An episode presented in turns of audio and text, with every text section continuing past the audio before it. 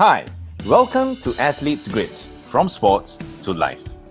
This is a podcast interview series where I speak to current and ex high performance athletes on their sport and how the skills learned, acquired, and trained in competitive sport have translated into their professional and personal life. I hope that their true stories of grit in overcoming adversity will inspire and motivate others. Hearing stories of local athletes' journeys closer to home helps us relate better and makes each story even more meaningful. I'm Alex Lowe, consultant and coach in the fitness, health, and wellness space, founder of Avery & Co., loving husband, and doting father.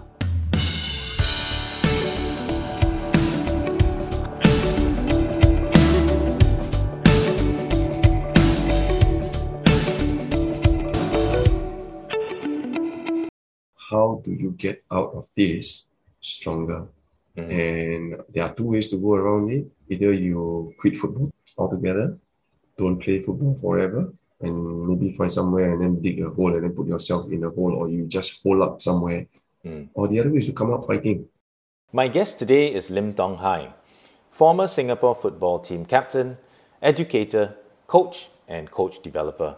I first got to know Tong Hai in 2008 when he was a lecturer at the ITE College East, and my school's water polo team was renting the pool inside the campus for training sessions. And even more opportunity for interaction in 2011 when he enrolled his daughter in my school, Temasek Junior College, where she was directly under my charge representing the swimming team. This episode is slightly longer because we needed time and space as Tong Hai shared his worst sporting moment and very openly tells us about the two own goals he put in at the 1993 SEA Games when Singapore was playing in the football semi finals. This resulted in the team not progressing to the finals despite having been favourites to win the championship on home ground. Tong Hai talks about self blame, guilt, humiliation, public shame, and hate, and how even today that memory still haunts him. Listen as he opens up on the acts and display of resilience and mental toughness for him to not quit, walk with his head held high, skipper the team five years later in 1998, and now contributing to character building and values education for coach development in Singapore. Welcoming Lim Tong Hai. Hi, Tong Hai. Hi Alex, how are you? Good I'm afternoon. very good. Good afternoon. Yes. Thank you for joining me. Everybody, I've known Tong Hai for quite a number of years already, and uh, in fact, uh, I taught his daughter uh, when I was still Yes, a teacher. yes. This was uh, Yes, at- yes, at least yes, yes. Uh, eight, eight, eight, or maybe even uh, nine years ago, right? So, Correct, correct. Thank you for joining us. And um, let's first start off, right, for those of the people who don't recognize uh, your famous face or don't recognize your famous name. Yeah, yeah, uh, right, what what right. sport what sport uh, were you involved in? And you know, uh, maybe just share a bit of what you're doing at the moment as well.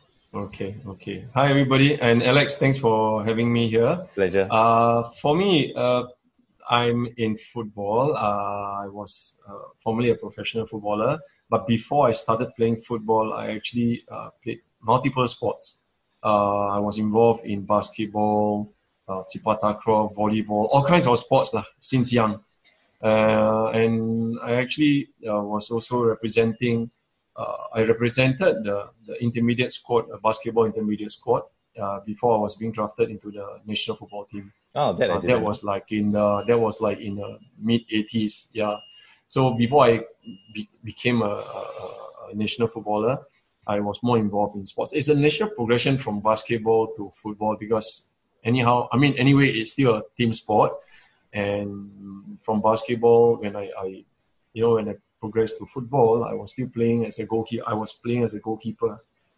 And then uh, what happened next was like, you know, goalkeeper, you only have one chance to play, and uh, you you really have to wait. So subsequently, I was being, you know, why not I try out as a defender, and then it just went on from there. Yep. Yeah. Nice. So, oh, I didn't actually. I didn't know, right, that you started out playing basketball. So, how long were you playing uh, intermediate basketball before you moved Uh-huh. on to uh, a goalkeeper, and then you moved on to being Uh, okay. Uh, I I was playing, like what I've mentioned earlier on. I was playing multiple sports uh, since primary school. Mhm. Like what I say, I mean, sepak takraw. I'm also involved. Volleyball, basketball, football. The only thing I'm not playing much is the rackets game, uh, racket games. I'm not very good at that. But uh, so so yeah, we go. You know, when you go when you go to school, uh, so basically it's just like uh, if there's a basketball competition, you will just go and compete, and then football you go and compete. So uh, football has always been the uh, since the start. I've always been involved in football. I stopped playing basketball only when uh, I turned uh, professional in football. I mean, I became a professional footballer. Yeah, because you can't possibly be toggling between the 2 mm-hmm. So I was actually so when I was playing basketball, uh, I mentioned I was uh, representing or I represented the intermediate squad. So what happened was when one of my uh, football coach, so my, my mentor, so he, he knew that I was playing basketball and football simultaneously. Then he one day he tell me, you know, you you can't you can't be doing two sports at one time you have to choose one. So I say you go back, think about it, then you come back the next day and let me know what's your decision. You know, I say okay, you know. So I went back, came back the next day. Then he asked me, so have you decided what you want to do? Say, uh, yes, I decided what you want to, uh, what I want to do. lah. Then next thing you tell me what I tell you what I'll decide for you. You play football. Stop playing basketball. so you don't have a choice, and uh, yeah, and from then on, yeah, I, I, have been in football ever since. Uh. I still play basketball in, during my free time. Mm-hmm. And uh, now working in uh, Sports Singapore mm-hmm. uh, in academies and club. So I'm looking at the coaching development side. Nice. And so it's still yeah. football ever since you retired as a professional footballer? Um, yes, it's football and many other sports. And yeah, football, basketball, athletics, tennis, everything. Yeah. Wow. Okay. Nice. So at least you're still contributing to to the sport, right? And contributing to the sport scene and uh, being uh, at Sport SG is, I think, very suitable for for your skill sets and uh, everything that you can we, offer. We we try to share whatever knowledge we have, and then uh, basically we're trying to build a community of practice, lah, and then uh, passing on the, whatever knowledge we have to our our fellow coaches, even to the participants also. And then basically, I mean, playing sports is not just winning at all costs, but also there are values to be learned there. Mm-hmm, mm-hmm, for yeah, sure. And how how were you like the pioneer batch of professional footballers in Singapore? Were there actually people uh, or batches before you? Yeah, there, there were there were a few uh, uh, before us. Our predecessor, like uh, people like uh, I think Kanan, even like Fandi, Malik, they, they were they were professional. They were professional footballer uh, in Malaysia because in Singapore, professionally kick off in 1996. So before 1996, a few of us, I mean, we were contracted full time to the Football Association of Singapore to play in the Malaysian League then. So that was in 1993 onwards. And yeah, so when I came out from the NS, uh, I was given an opportunity to play full time. So I said, um, why not? You know, so there's no opportunity cost, and that's why I, I, get, you know, I embark on this journey. And once I sign on as a professional footballer, then I've been involved in football for the next 20 years in professional football, then subsequently becoming a, a coach, and then become a manager and general manager, and then basically overseeing the, the development of football in the, the club very nice progression that way. And do you think that it was something that happened uh, progressively, or was it something that uh, you was it planned? You know, in terms of how you progress in the uh, roles. Yeah, I mean, while while while, while I was still playing, um, we also realized that subsequently you also need to plan what you need to do next because you can't possibly be working, you can't possibly be playing for for the rest of your life. You mm-hmm. know, we, we have a lifespan. I mean, so we try to make the best out of it while you are still uh, we are still able to contribute to, to the game. So, but then again, while in the midst of uh, in playing, so so you get yourself upskill and got yourself uh, those coaching badges, uh, coaching badges, so that you attend coaching courses. You equip yourself with the necessary skills. So when the moment you are ready to retire, uh, you will be. I mean, I've planned to become. I have plans to take up coaching so that's the reason why I, I took out all the coaching courses and collect all the coaching badges. Or so when I retire, I'm ready to launch onto my next uh, uh, next next step, which is into coaching. Mm-hmm. And I was in coaching for about uh, when I started, it was in youth development, and then slowly I progressed to take up the the, the prime league, and then subsequently the senior squad. and then after that we went on to uh, club management. Mm-hmm. So I actually I have uh, I was lucky that because I was given an opportunity in then it was in Geylang United. Uh, I have a natural progression. So my chairman uh, Patrick Ang he was he was very kind and actually he he actually allowed me to chart my progression also. Wow, that's very good to hear and good to know, right? And could you share some of the? I mean, I think you played professionally high performance mm. football for Singapore for mm. Was it six years, seven years? Uh professional uh, ninety three all the way up to about about 10 years wow 10, okay about 10 years, years yeah, yeah. yeah, and i'm sure there were you know many highs in the journey many lows in the yeah, journey yeah, yeah. Uh, you know highs need not necessarily mean winning the competition, right? Or yeah, lows need yeah, not yeah. necessarily mean uh, losing any competition. Uh, would you be able to share some significant highs in your 10 year uh, career or Yeah, uh, I would say that in in, in any sport, there are there they're bound to be like the high point and the low point, mm-hmm. both internationally or even locally. Uh, mm-hmm. I mean, of course, uh, in the high point, probably everybody would know that by then it's probably the 1994 when we won the, the Malaysia Cup double, mm-hmm. right? Mm-hmm. Uh, where where we were we won, we beat Pahang uh, 4-0 uh, in Shah Alam. Because the year before it was a heartbreaking final where we lost to Kedah 2-0 2-1. Where and and we so in 1994 we we actually uh, it was like uh, you know we, we have so much how should I say it? you know we, we wanted to win so badly for the fans because because of the previous year in 1993 where we didn't manage to win the cup. So we wanted to win so much for the fans, and uh, so eventually when we won it, it was like a, actually it's a huge relief, lah.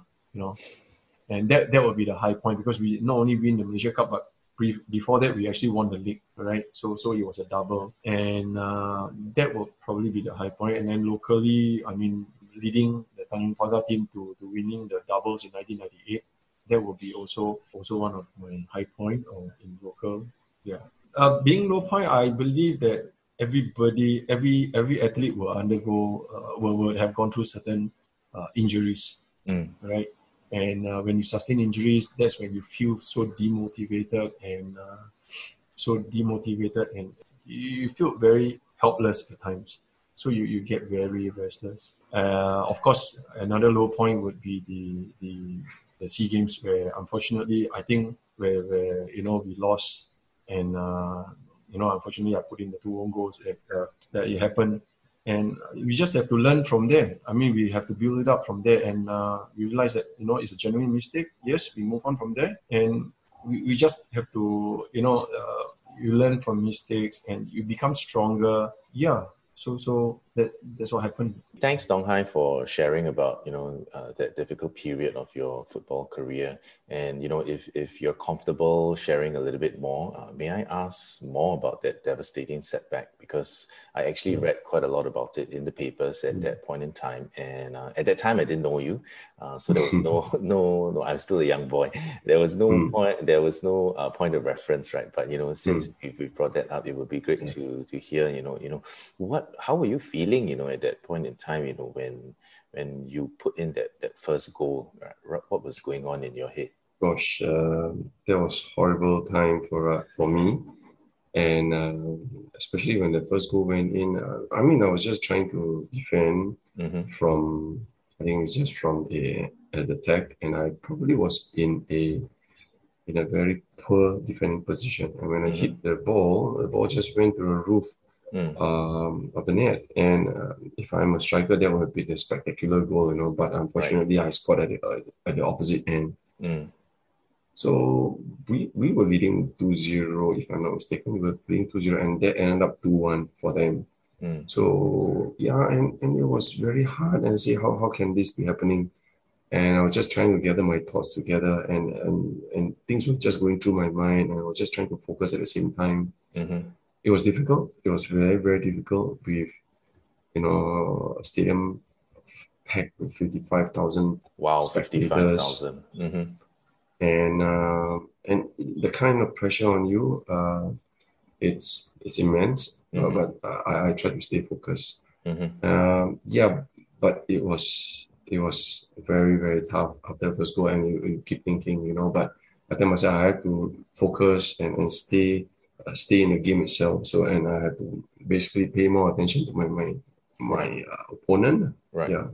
And this was actually done in the first half of the game, right? Um, and so, I- or was it? in Yeah, the second half I, I guess I guess it was still in the first half.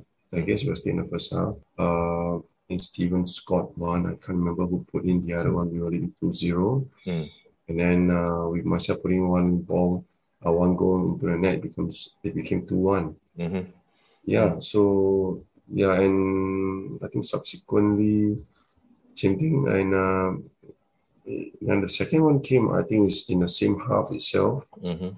I was basically the ball was just rushing towards the goalkeeper, and I was nearer to the ball, and I was just trying to. You know, back then we still uh, allowed to place the ball back to the goalkeeper, Right. and the goalkeeper can still use the hand to catch it. Mhm. And unfortunately, uh, there was a miscom when I was just trying to basically pass the ball back to my goalkeeper. He came rushing out, Mhm. and then I just locked the ball into an open net. Oh dear. Uh, that that was horrible. And first, you know, you probably say that it, it cannot be happening to me. It cannot be happening to me. And the, the kind of and basically you just have to social. I just lie on the floor. Mhm.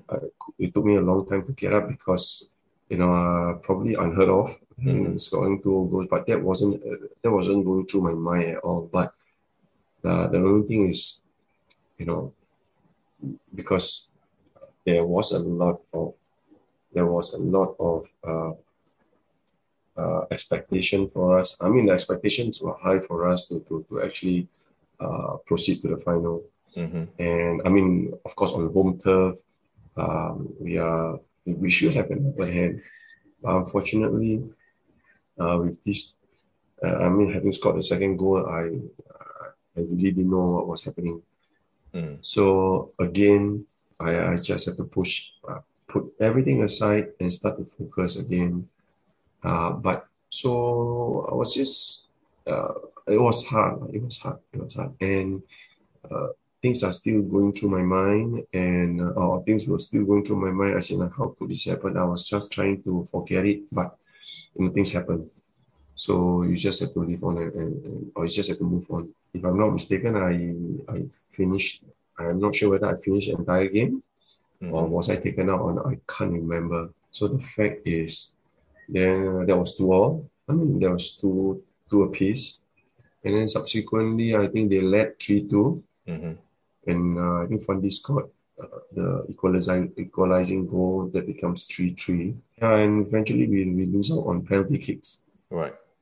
But of course, I mean, by us being knocked, I mean, with us being knocked out of the semi-finals in 1993, because everybody's saying that that was the best chance. That, uh, I mean, that was one of the best chance that we we have of getting a goal, and I felt terrible because probably because of the two goals I scored. Then uh, you know, a lot of dreams were dash and etc. It's it's very it weighs very heavily on on me Mhm.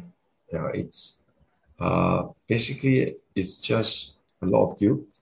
Mhm. But I, I keep on telling myself, I mean, I tried my best. Uh, but unfortunately, two silly mistakes, and um, yeah, and, and they managed to equalize. Otherwise, things would have been very, very much different. Mhm. Yeah. Mhm. Yeah. Yeah, and you know, I can't even imagine uh, the whirlwind of guilt and possibly humiliation as well, right? You know, Mm. de- dealing with the self blame. You know, you were not just answerable to. You talked about uh, many dreams were were dashed, right? Hopes were dashed. So it wasn't just your team, but it was also possibly uh, public uh, hate, right, and criticism, right? Uh, yeah. Uh, how did you? How you? How did you Uh, deal with it all, Ryan? I can it- just imagine. It, it, just yeah, during the game, after the game, and you know the Yeah. weeks that, the days and the weeks and months that happened after that. You know, if you could just so Yeah, talk sure, us through. sure, yeah. sure. So during the game, you don't you you know adrenaline adrenaline is still pumping, and then you don't you you just want to make sure that we try to get a result from the very game itself. Mhm. You know, if we would have won, uh, then yeah, at least the guilt is not so bad. But unfortunately, we lose we lose out, and I mean lose out on penalties at the end of the day. and uh, then it weighs double on on myself, and I put a lot of self blame because I said that you know if not because of me, uh, things would have been very very different for the entire nation. Mm-hmm. And uh, but that's that's that's the game. I mean that's football, and uh, so so the important thing is for me to to how how do I get up from there and like so the very night itself when even when I walk out it's it's very hard to actually look people in the eye. Mm. You know, even though that you know that you have tried your best, but nobody knows. No, nobody will actually realize that. You know, the only the, the only thing that people will only can because it's it's very visual. I mean, people can see that you scored two own goals, but they, they can't really see uh, what actually uh, what what you have done. So so that led to then from then on, it's like um, I don't know. I probably um, became known in in a very different in in the opposite way. Mm. So and and I've been tagged with a lot of uh, negative names. Mm-hmm. Uh, so people have been calling me names and people have been accusing me of a lot of things. Mm-hmm. But I mean, I mean, if they have been accusing me of, of other things, let's say even, I mean, there are people saying that you know, uh, he took bribes and etc. Or, Mm-hmm. but I mean, my conscience is clear. So Mhm. I mean, the authority knows about what's happening. Uh, I was clear. So my mind was like, basically, it is not about dealing with all these other things, but it's a matter of how do you get out of this stronger.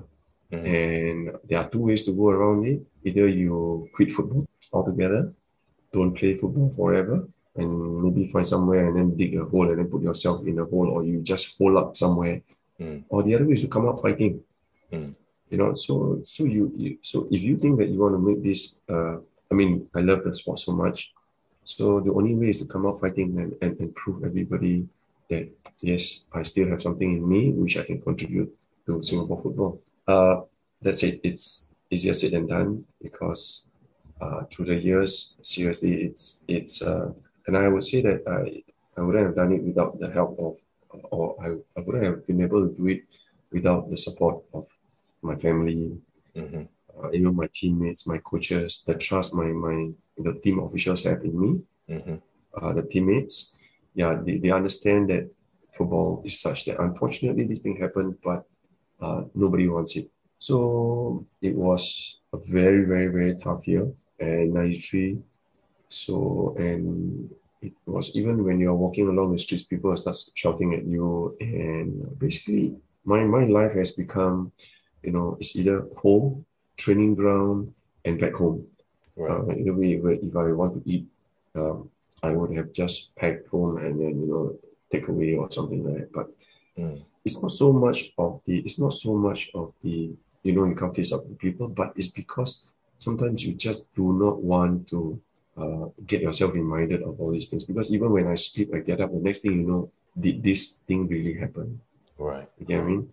So first, you know, you, we always go through certain stages. Like say, for instance, the first stage was denial, but it quickly went to acceptance. Mm. There is no chance for me to actually, you know, grieve or whatsoever. No, no, no, no, no, no chance. Right. So it's denial straight away to acceptance. You either like it or not, you you, you just have to face it.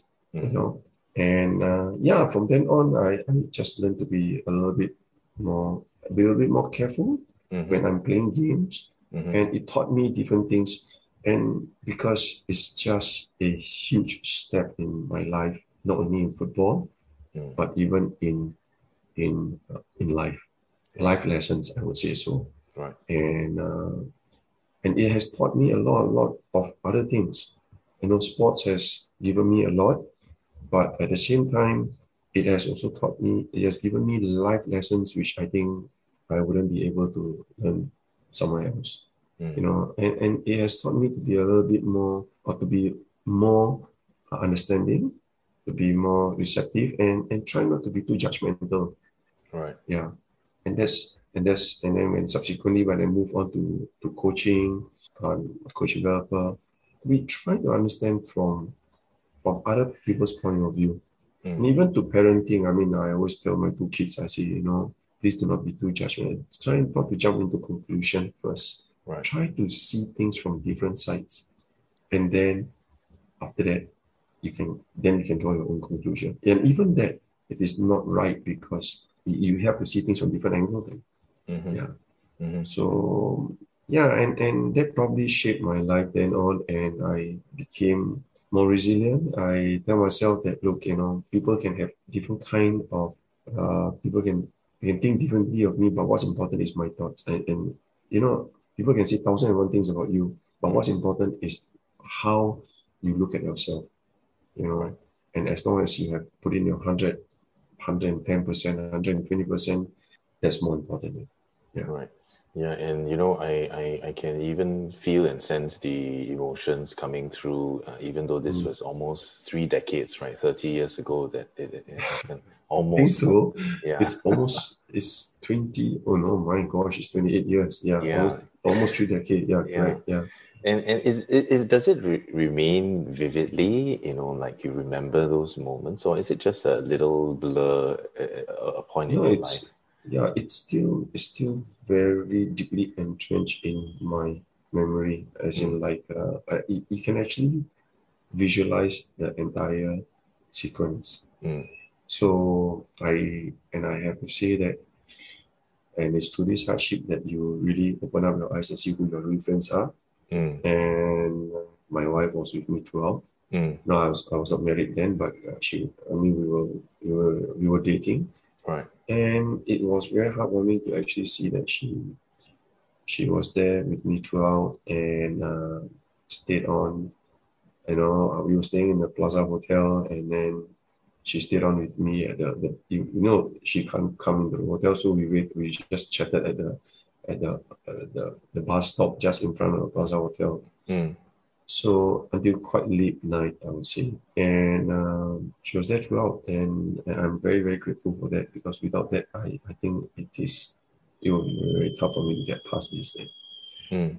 And also, uh, the trust that was being placed in me in by, by my coach then and my, my team manager, they, despite all this uh, setback, um, of course, he, he, he, didn't, he didn't put me into play to the next few games right because he also would not want to because it's going to be very very tough on me mm. but he did not just cast me aside mm. he actually reasoned out with me and tell me that look i'm not going to put you in for for a reason best known to you and we shall phase you in slowly right. because it's it's very it's it's a huge uh, hit on you mm. especially to your confidence and mm. it might affect the team so so he, he then subsequently, I was, I mean, being put into play uh, one game and then maybe half a game. And then I went on to, to be uh, constantly in the first 11 then. Mm. So we, we that year itself, we also went to, and we managed to go into the, the, the finals of the Malaysia Cup in 1993. Mm-hmm. But unfortunately, we lost to Kedah. Right. Uh, but the fact is, at least there was some brownie points that we managed to get into the finals. Mm. I mean, but I have always wanted to do something like make sure that we, we, we win something that sort of sort of to atone from the two mistakes, the two goals that I've scored. Mm. Um, so, but then then when uh, 94 came and then when we won the doubles, I, I, I felt a huge load off my chest. Right. But but that's not enough because that's not enough. That's not. That's just not enough because this this guilt still lingers uh, with me. Mm. You know, but uh, sometimes you just learn to, to let go. Mm. You know, and, and, move on with life, and you know, you just have to know that this is a phase that you have gone through. Uh, learn whatever lessons you can from there, and then uh, if you can, you share with people, and um, yeah, and that's what I'm trying to do right now. Thank you. Yeah, thank you so yeah, much, yeah, yeah, Tong Hai. Yeah, and you know, it, it it right now, you know, and in, in fact, I think I, I read that uh, a couple of years after that, you also went on to skipper the team. Uh, was it in 90, 98? 98, right? yeah. I went on to skipper the team in 1998. Uh, then uh, for then in 1998, that was the year that uh, my son was born. Mm-hmm. So uh, then when we won the first uh, international uh, trophy, the Tiger Cup in 1998. Uh, I wasn't there Mm. because I, I have to make a choice between uh, this. So I, I thought that, you know, I, I want to be there for my wife and Mhm. my, my, my son. Mhm. So that's why I, I, I did not. So yeah, I gave up the captaincy Right. then. And then, yeah, subsequently it was, yeah, I, I stayed on and played for another year or two. Then I, I quit international football. hmm Yeah. Right, right. And, you know, it, looking through all of this, right, hearing the story, was there a pivotal moment where there was that that shift, or was it a gradual thing? Was it suddenly I wake up one day and then, okay, I'm off this uh, guilt already and I'm on the path towards uh, uh, being confident again? Or was it a gradual thing through different things that you built progressively to come back to uh, the Tong Hai that was uh, pre uh, 93? Yeah. It it was never a pivotal thing. It was a gradual, but until uh, there will always be a, even though there are, there are good days and there are bad days, Mm. you know, even when you're playing in the game itself, sometimes, um, I mean, it's inevitable that people will start to remind you of that, you know, from the stands, they start shouting at you again, you know, Mm. and they say, why don't you do it again, and etc. Also, you have to be strong. Once you go into the pitch itself, especially with the kind of fans that you have, I, I know they are very, very passionate. Mm. And uh, when they start saying negative things, and that's when, as a player, we try to learn to shut it off. The moment we step into the field itself, it's just the 11 players versus the 11 players, Mm. you know. And uh, whatever is on the field outside it, you you learn to you must learn to, to shut it off because otherwise, the moment that when you let the fans chanting or or, or name calling or etc. or affect you, then uh, then chances are uh, you be prepared to have a bad game. Right. I mean, there are, there are instances even when we're playing, it's a Nanyang Stadium, uh, it's almost 81,000 people. Mhm. Same thing. So, so you learn to, uh, the more you step into the field, you learn to cut off. But that's it. It is not easily done, as in like, it, like what you say, uh, it's a gradual thing. But on and off, there will still have you you still have bad days, and it's it's during those times that you learn to pull yourself up and say that hey, you know, what has been done is done. It's just like you know, it's just like a, an egg that has been cracked. But you know, even though you patch it up, there'll still be there'll still be lines. Mhm. It's just a matter of how you cope with it. You know, uh, Right. you can't just you can't just erase all these memories off, Mhm. but you just have to cope with it. You learn how to handle it, and hopefully, as you go on, yeah, you learn to handle things better. Right, right. That's Yeah. uh, very good advice there. And w- w- one thing though, was it difficult to you know gain back the trust of uh, your teammates, you, the team manager, as well as the coach? You know, and how how did that process come about? To you know, Uh, you feel that okay, Yeah. yeah, I'm I've, I'm balanced or I'm leveled up Yeah. again. Well, uh, gain the trust of the teammates, Mm. uh, the, the team official, the coaches, it's it's the least of the problem because Mm. day in day out we are meeting each other and Right. they would know that what kind of effort you have put in, Right. you know. Mm. Then that's where the, the senior team mates will come and advise you. Okay, at such situation, how do you position yourself into the, in a more favorable position and Mm. not and uh, not to put yourself in an awkward position where where you know you are susceptible to, to mistakes. Mm. So teammates will come in and share with you, coaches will come in and share with you. The official is there to, to give you the morale booster. Mm. So when it comes to public, right? Uh, but of course, public are entitled to their own opinion. Mhm. So we, we, we can't change the perception of us. So the only thing is that you try, try to do what's best. And I mean, they are entitled to their opinion. And uh, if you think that you are not good enough, then that's their opinion. But the thing again, for myself, what's important is my team officials Mm. who, who matters. Uh, I mean, right now, what's more important is your team officials must know that you have put in your, your level best Mm. in every training, every game itself. I Mm. mean, on the pitch, not only on the pitch, but also off the pitch, because your behavior is not just on the pitch itself. Right. So is an overall thing. Yeah. So whereas for public trust, I don't know. I I can speak this. I can't speak for them, but I try to do my best, Mm. and I hope that I mean what I've done uh, over the years. Hopefully, hopefully I might have regained some trust. But then again, that's water under the bridge, and uh, yeah, so that's life goes on then. right. And what about the trust in yourself then? Wow, uh, that's a good question. Uh, my trust in myself, I I always tell myself that I have to put in in whatever I'm doing. Let's say be in football, be even in my work, uh, in coaching. I I try to do what is best. But at the same time, that is your opinion. You you you don't know whether what you're doing is right or wrong. So then you have to take reference from people. So sometimes you have to seek advice from people, and then those who have done, gone through that and say, "Hey, am I doing the right thing?" If not, then kindly share with me. You know, I I shouldn't be thinking that what I'm doing is right, and and I move on from there. Mm. So you try to be a little bit more reflective, and you you, you see, okay, if I'm doing this, uh, how can I do it better? Uh, then I get feedback from people, and I say, okay, if I can do it differently, and if you can enhance these results by twofold, threefold, why not? Mm. You know. So yeah, it's not just me, myself, and I, but more so as uh, try to understand the whole ecosystem better.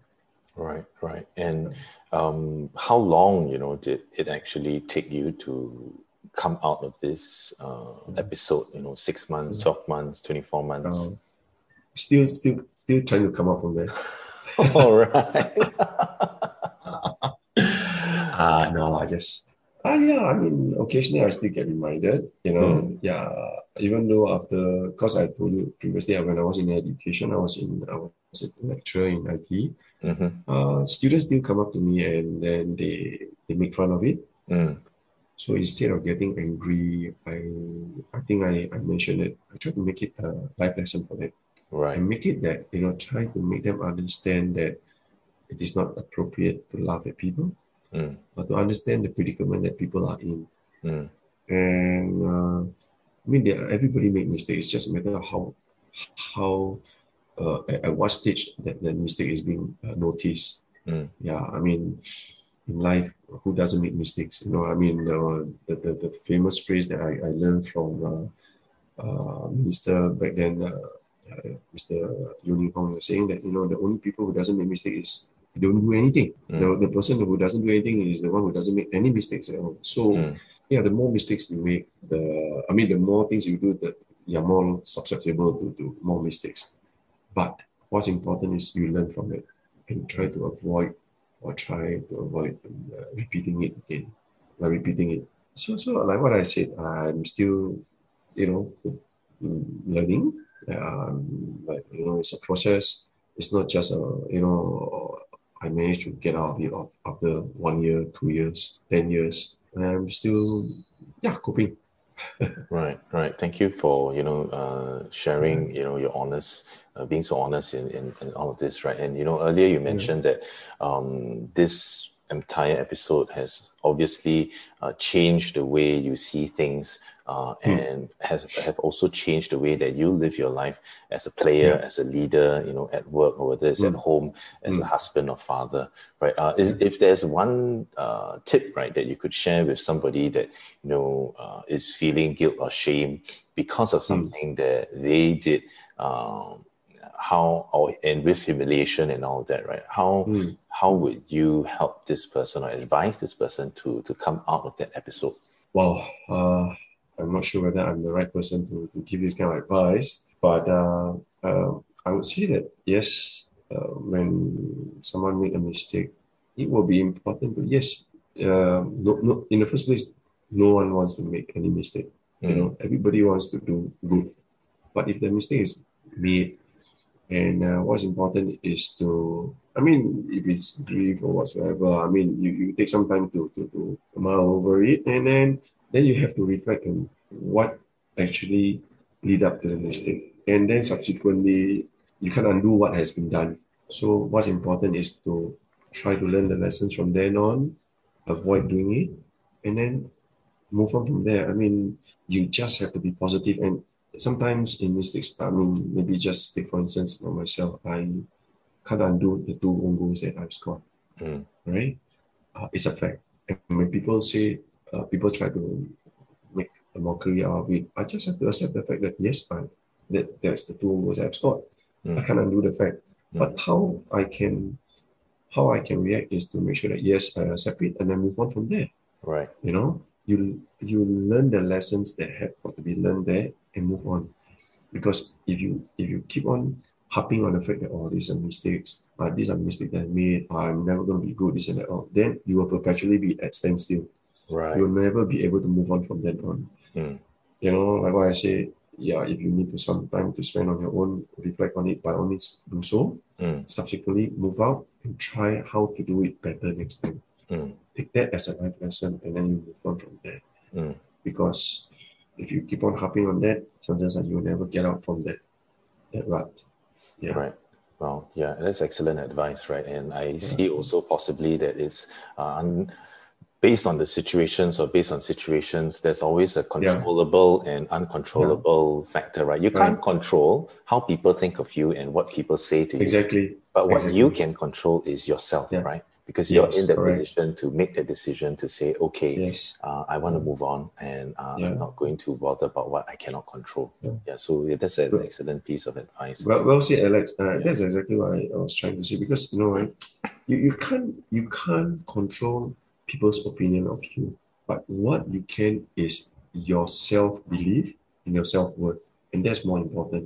Mm. Because if you value your self worth, then you know that okay, I will try and do whatever I can. Uh, because seriously, you, you just can't change people's opinion of you. Yeah. Thank you, thank you. Yeah, uh, really uh, salute to you, Tong Hai, for you know uh, going through this tough episode and uh, sharing it with us. And yeah, I, I'm conscious of time, so I'm going to move on to to the next couple of questions. Just now, you mentioned that uh, sports is not just about winning, right? It's also about Mm, teaching mm, of the mm. values. Uh, Yes. How and I mean, of course, sports for you has started since you were playing multiple sports. You know, mm, from takraw to mm. volleyball to basketball. But how do you think playing at a, a professional level or high performance has Mm, actually shaped you to be the person that you are today?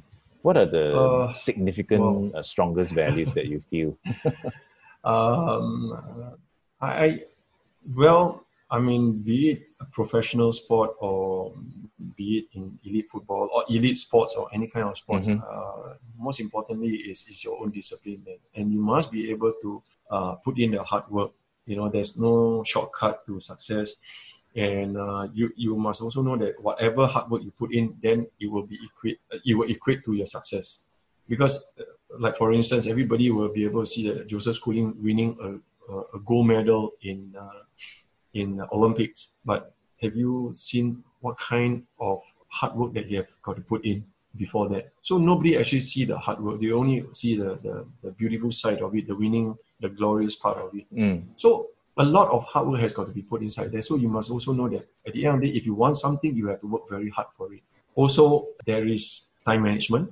You really need to manage your time well. You know what, how much time to put into uh, training and how much time do you need to rest. And uh, I mean, and there is also a part where you you need to sacrifice a lot of your social life. There, I mean, when I was playing, uh, practically my life was just like uh, training, and back home, rest, eat, and back to training again. mm, So you must be able to adjust to this kind of routine. There's no such thing as like, you know, I, I want to have my, uh, basically, it's a bit tough if you want to have your fun and this and that, or that, that can be done during an off season where you can have a little bit of get, getting together with your friends, you know, you, and then you, you get to enjoy a little bit of free time. And of course, also part of it in the game, be it in the team sport or even in uh, uh, individual sport. I mean, when we win, we need to win humbly, you know, and when we lose, we learn how to lose graciously. So all these things are, are really part and parcel of what sport has taught me. Right. And more importantly, as you know, I mean, Alex, you're also involved in, in water polo. You know the, the importance of teamwork. You know, uh, in team, there's no such thing as I. So it's always we. So how how one one part, if one part is not working, the entire team will, will, will, will not be able to function properly. So this is all critical. All, so so sport has actually taught me a lot of things and which is also applicable to life and not only to life, also to our work and for and how we interact with our colleagues in at work also. And uh, for me, like you, you, you taught my daughter too, and that's how I also would like to discipline and how I would inculcate values into my, my children. And I say that look, there's no there's no shortcut to success. You have to work hard for it. Then yeah, you just have to make sure that you keep on going, and there will be obstacle along the way.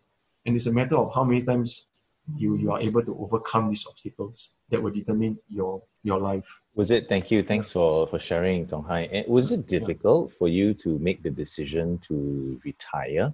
I mean, it must have been pretty bittersweet, right? Because you know, retirement means that you know you stop um, doing something full time, but at the same time, you say, hey, "Yeah, I have all this free time now to be going to yeah. do something else that you couldn't have done." Actually, actually, uh, actually, when I retired in 2003, uh, it was actually quite sad.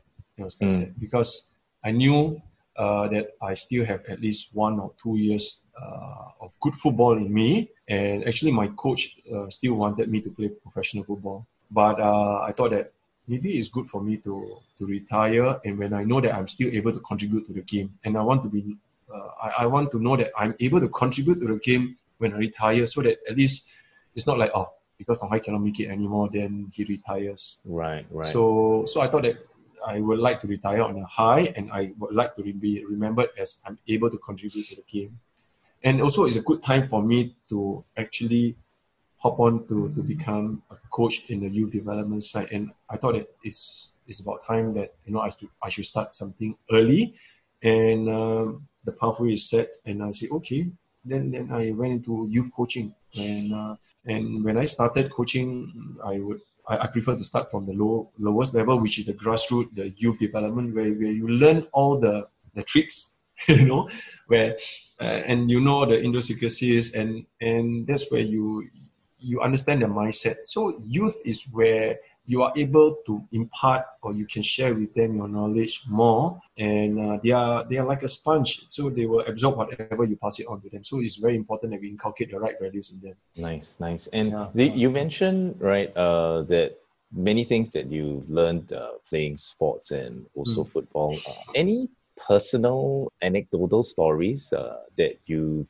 actually managed to uh, apply to whether it's as a coach right now or you know as a as a manager in the club or even in the role that you are playing right now uh, or maybe yeah. even with your personal life with with how yeah, you, yeah. Uh, you how you father your children well i my in sport it has taught me to be uh, reflective reflective. As in, like sometimes it is always easier to to to blame people, and sometimes if anything goes wrong, it's very easy to point your finger at at, at uh, the one who, com- uh, who, who commit the mistakes or who, who did the mistakes.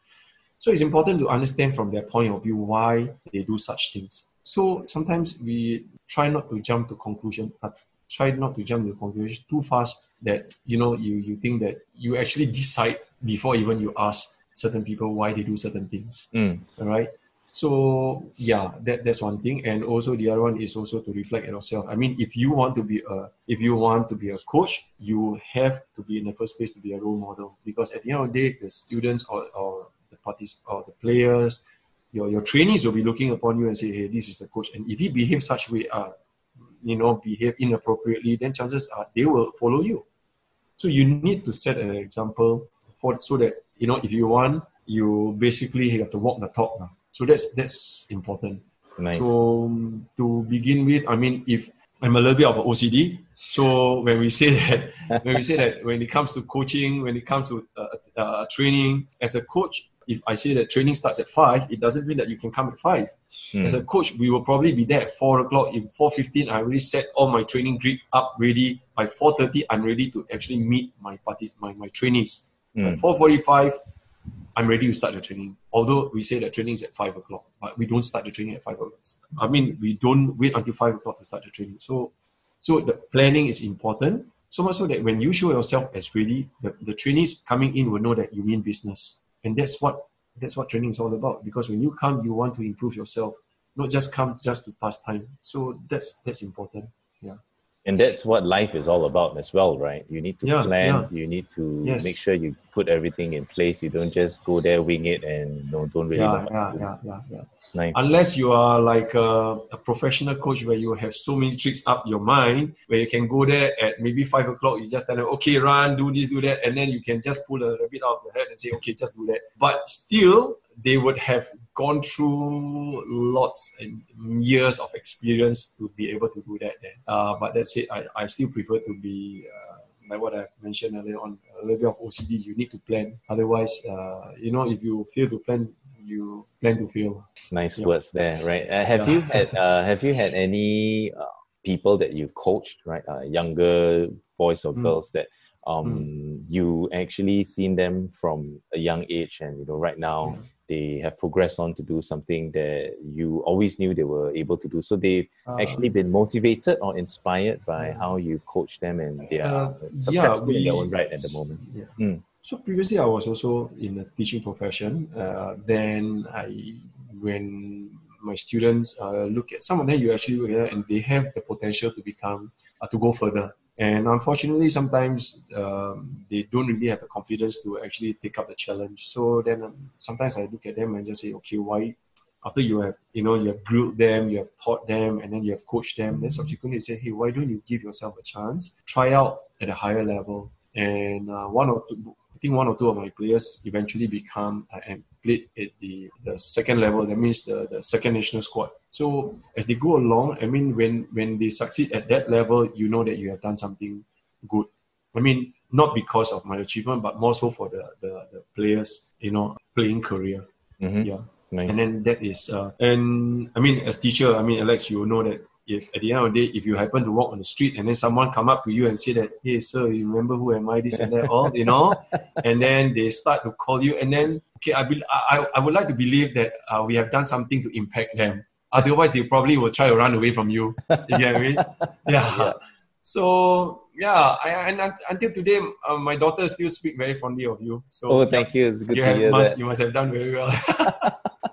yeah. sometimes Yeah. I have sometimes I have people on the the hawker center or what, and they say, "Hey, Mr. Low," you know, and then Yes. yeah, yes. I cannot remember your name. Please forgive Yes, me, right? yes, But sometimes for some strange reason, I will that name will just pop up in my head, and I I don't know how come the name will come out. And your name is yeah. Edwin, right? And then say, "Hey, how do you remember my name?" I, say, I also don't know, but Yeah, then yeah, somewhere yeah, in that yeah, memory yeah, bank, yeah, right, yeah, it yeah. managed to churn True, out true, that name. true. Yeah, so I can understand where you where you're Yeah, coming from yeah, with that, right? yeah. Yeah, and I think it's That, that's the best gratification, isn't it? Because at the end of the day, if you come out and you are able to impact lives like that, and you, you feel good, and it's not not as if like as if it's monetary gains, but it's more so of self fulfillment. I would say so. Is there is there uh, something that you've you know always thought about in terms of like a legacy that you are going to leave? What is the legacy that you feel that you want to leave with the work that you're currently doing from the time that you've been playing professional sports or sports all the way Yeah. to professional football to you know now still being Yeah, able to yeah, contribute in sports? Uh, ah, never really give that a thought then, but uh, Tough question, sorry. but, but uh, yeah, but but what I try to do is basically I I I mean I try to contribute back to the sport in whatever ways I can. I mean, of course, now that I'm no longer playing, but I will still try to contribute. Like I'm still in the FAS, uh, Football Association of Singapore, in the council, and I'm also the chairman of the referees committee, and uh, so and also in the the com- competition committee. So so we will try and basically give back to the football fraternity in whatever ways I can. So I try to contribute and share the knowledge lah. So whatever level you see, I, I mean I, I do whatever I can, but I'm not sure how I'm going to impact the rest of them. And I will like what they say lah, let your feet do all the talking rather than so I do all let my action be doing all the talking rather than I I, I say anything. nice, So that's my nice. thought on that. Yeah. Thank you, thank you. Many, many Yeah. uh, key phrases that you've used today that taking note of and uh, no, lah, no, it's just a, it's basically just sharing. Yeah, Yeah, and one one final word, final question, right, uh, for you, Sure. uh, Tong Hai. So if Yeah. if you had something to tell your younger self, right? Let's say you know, back then in the 1990s, what is this something that you would tell yourself to encourage, motivate, or inspire you to maybe do better or do something differently because you've Mm. actually live 10 20 more years of your life down the road and you know what is ahead right so what would you tell the younger self uh, 20 years back? Not sure because when when uh, when we went into the professional or rather professional football back then, we I think we were among the pioneer because there, there wasn't any sport that is into professional professional sports uh, person. So for us, it was actually uh, we are taking a gamble. We are taking a gamble. So I would say that I mean whatever we do, nothing venture, nothing gain. So we, we need to try and do whatever we can, and then uh, but what happened is uh, when things don't go well, we will sit back and then we try and, and basically try to find out what where, what went wrong, and then we keep on going again. You know, don't just because there's a setback, then you say, yeah, I try to give. I mean, I give up. So you, you just have to be persistent, lah. I mean, you, you just have to go on working hard and then try to find ways to overcome the obstacle. Yeah. Was this done? So yeah. uh, sorry, uh, was this done Yeah. collectively? So you mentioned that you know you guys were as a pioneer batch, right? So when Mm. when you guys encountered the issues, was it done Mm. more like uh, oh individually? I need to uh, see how I can overcome that, Yeah. or did you guys actually So- come together all the time to ideate? Uh, first, first and foremost, I think for us in the first place, I mean, uh, we, we have to look within ourselves first in the first place. Then, if you're able to look within yourself, then we will discuss as a team and how we're going to move things forward. So, if there's no point in, there's no, I, I would say that it's uh, futile if you would say that you know, nothing is my fault. Everything is somebody else's fault, you know. So we, we need to look within ourselves first and find out, okay, what have we done well? What have, what we could have done better? Or what did we do? Why did we do that well? And then individually, we know what is our strength and our weaknesses. Then after that, then we bring out as a team. And from a team, then we start to, you know, see, uh, it's a little bit like a post-mortem thing, you Mm. know, where you find out what, what actually went wrong and what went well and how are we going to do things better. Then we take one step at a time and then we and the, and as we go along we strike uh, we, we, we manage to build camaraderie you know belief.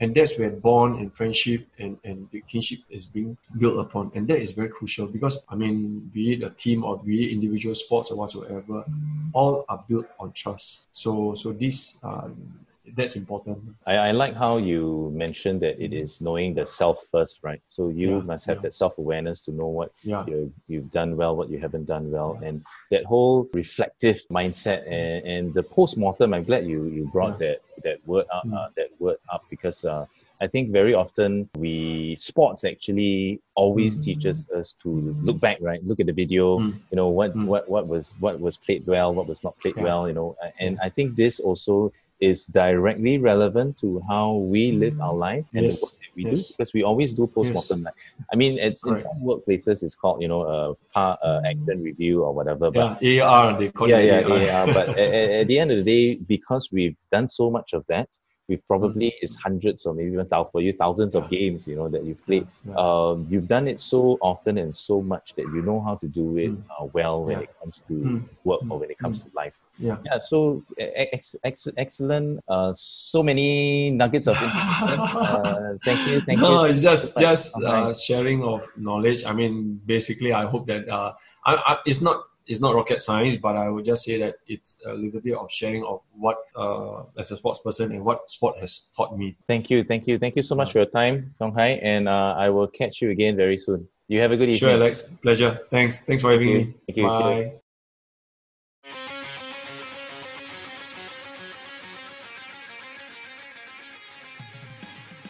You have just listened to the eighth episode of Athlete's Grid from Sports to Life. Here are my takeaways from episode 8. Number 1. Don't let what others think and say about you affect your own self worth and value that you know you actually bring. Trust yourself. You live your life for yourself and your loved ones and not any random person on the street or trolls on social media. Number two, learn to let go of past failures. Channel that energy into sharing it and helping others learn from it. It's easier said than done, but the process of understanding it, acknowledging it, and making something out of it is a process you will need to go through. Remember that you are not alone and there are support structures you can lean on for help. Number three, give yourself time to come out of a setback and failure. Monitor progress and don't expect it to go away immediately or one fine day. It will be a constant battle, but that is where you build resilience and you come out stronger. Number four, having positivity and being forward looking is one strategy to overcome a setback and failure. Practice failing forward and learn from the experience. Being positive, together with resilience and confidence, are the foundations and building blocks to building mental toughness. Number 5. Do a post mortem of your life, just like you would of a game you played. What did you do well? What did you do not so well? And what would you do differently the next time? Have some action steps. Reflection builds character through learning more about yourself. This greater self awareness gives you the courage and confidence to try new things and be a better you. If you enjoyed the podcast interview, do follow us on Spotify and Apple Podcasts to be kept up to date of new releases as I continue to speak to current and ex high performance athletes in Singapore to inspire and motivate with their stories of grit and triumph in overcoming challenges and adversity. Thank you for listening, and I'll catch you again soon.